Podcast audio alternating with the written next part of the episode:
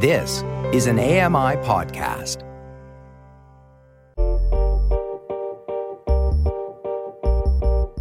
I'm Dave Brown, and this is a podcast version of AMI's morning show, Now with Dave Brown. Catch the live broadcasts weekdays from 9 to 11 a.m. Eastern on AMI Audio and AMI TV.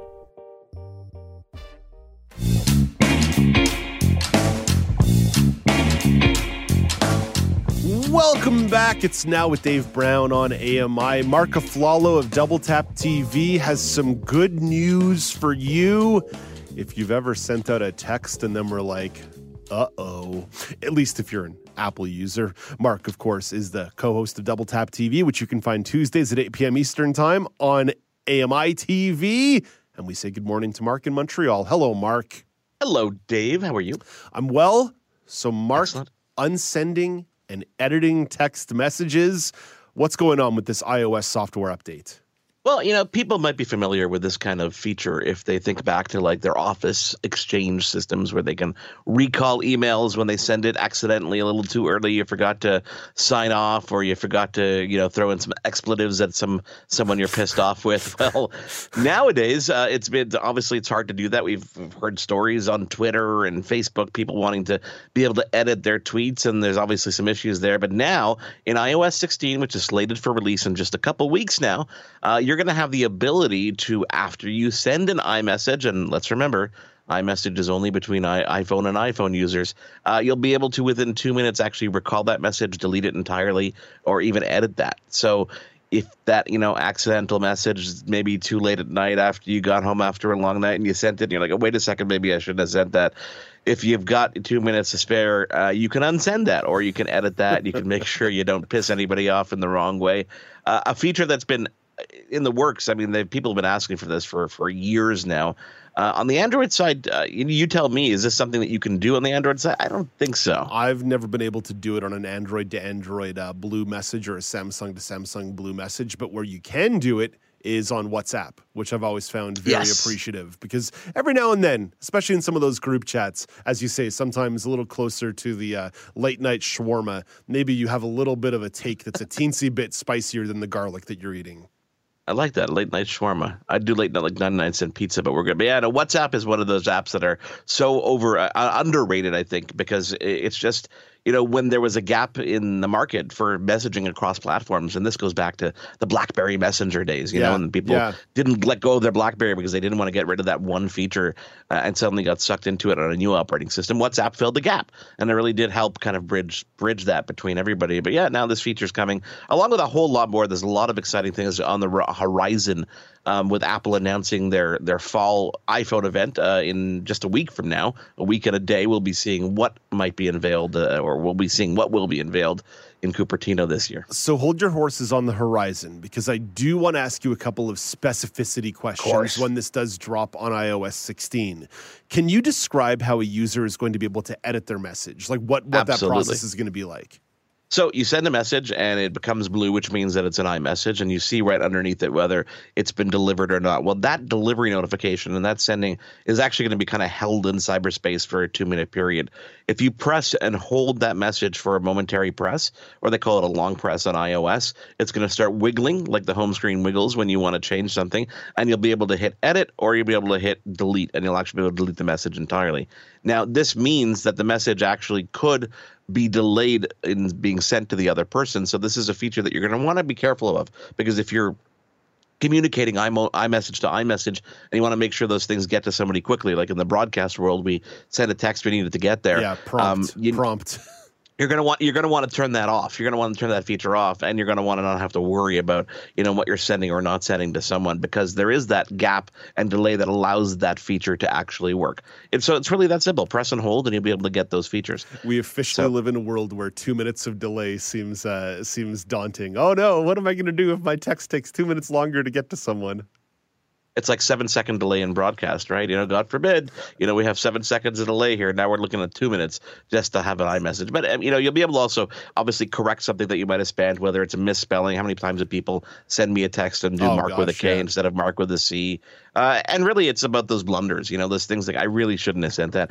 Why didn't I think this through the first time? You want to recall that, then you can absolutely do it. I, I always find it funny, though. Don't don't forget, you have to know what the other person is using, right? You have to see that blue That's that blue too. bubble, Yeah. which is hard, and uh, we don't know how this is going to work yet on the accessibility side of things. When you're using voiceover, does it describe you know whether it's a text message or an iMessage? So we're gonna have to see how that Oh. function works. Yeah. That's a good Yeah, observation. got to think yeah. about that aspect. If you're not you actually looking at the phone, you can't see the phone. How does VoiceOver define that, and then what are the functions do that? You know what? You just gave me a great idea for the Shaun of the Shed episode. We're gonna have to Hey, there we go. down over here. iMessage. Okay. We love producing on the fly on the show. It's how we do most of our best work. Uh, Mark, this may be diving way too deep into the zeros and ones, but what is this going to mean in terms of a cutoff for folks who may have a model of, of Apple device who can't get iOS 16? That was asked really poorly, but but is there I, going to I be get a where you're cutoff? going. So if you're if you have an older phone, will it still work? Is that the question? That is really is, well done. That's so that's that's a you. nice job of summating a poorly phrased question on my end. in a, in another life, Dave, I'm a Dave Brown translator,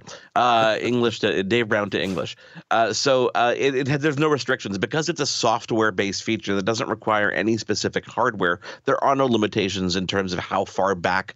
In terms of uh, phones. That being said, iOS 16 is only compatible, I believe, with uh, you know what? I'll have to look this up while we do this. I think it's iPhone 10 and above Okay. but but you know that's the only limitation is whether the hardware itself will actually support it and and it's not hardware driven it's software driven so will the hardware support ios 16 if it does that feature will be available Okay. that's better said you see You see, I mean, it, that's that, but like that's it. Like it, it can get really complicated as you try to like lay these things out for people. Totally. because there's some folks who are still very happy to have their their Apple iPhone 4, right? Like they like oh they, absolutely like they, they absolutely. they love that device, but now they're not going to get these little perks. Which, by the way, happens across a lot of a lot of updates, right? That after you've had Yeah. a phone for two or three years, oftentimes you are going to be left out of all the software updates.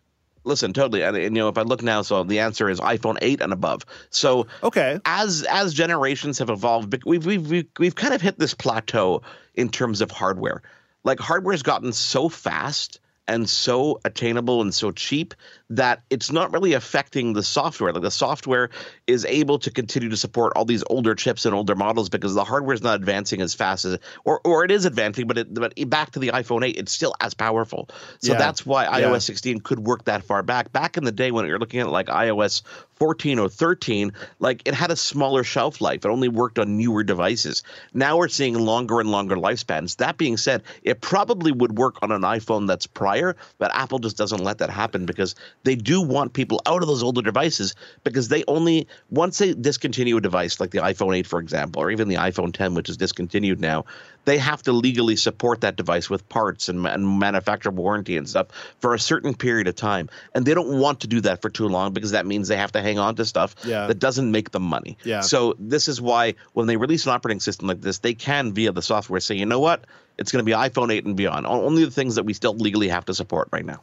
I'll never forget in the summer of 2011, I bought a new iPod and I was like, oh, it's going to be so great. I'm going to spend the summer living in Toronto, but I can load up all the music on my computer onto this new iPod because it's big enough. And then I plugged Yeah. it into my computer and it said, no, no, Dave, uh, this is only compatible with Mac OS Snow Leopard. And I don't know. I don't Snow know. Leopard. I, don't know. I don't know what OS I was on at the time, but it certainly wasn't Snow Leopard. And I'll never forget how many expletives I used that morning to be like, I just spent 300 And now you're a PC person, and that's what happened. Yeah, and that, exactly. that is actually kind of what happened. That is kind of well, that wasn't the final nail, but that was definitely a nail in the uh, I don't know, somewhat large coffin uh, for my old iMac that I loved. Uh, Mark, you mentioned other stuff on the horizon, expectations, brambling and brewing out of some events uh, next week. So, what is on the agenda or expectations for Apple to announce this fall? we're definitely going to hear about new iPhones. The iPhone 14 is around the corner. We're not expecting major changes uh, other than new camera systems, which is something we pretty much get every couple of years. Obviously, some new colors, maybe some new cases.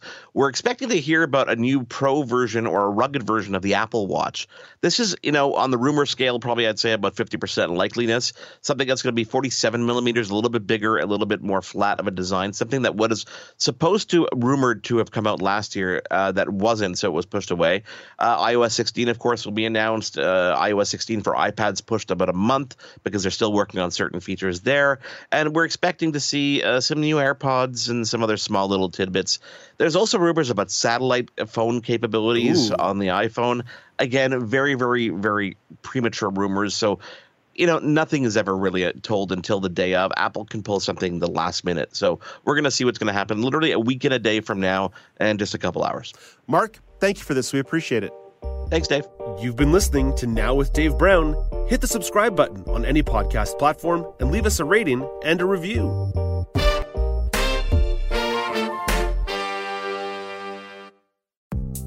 The Walrus is Canada's conversation, and you're invited to take part.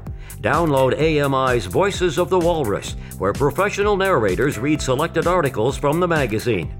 Available wherever you download your AMI podcasts.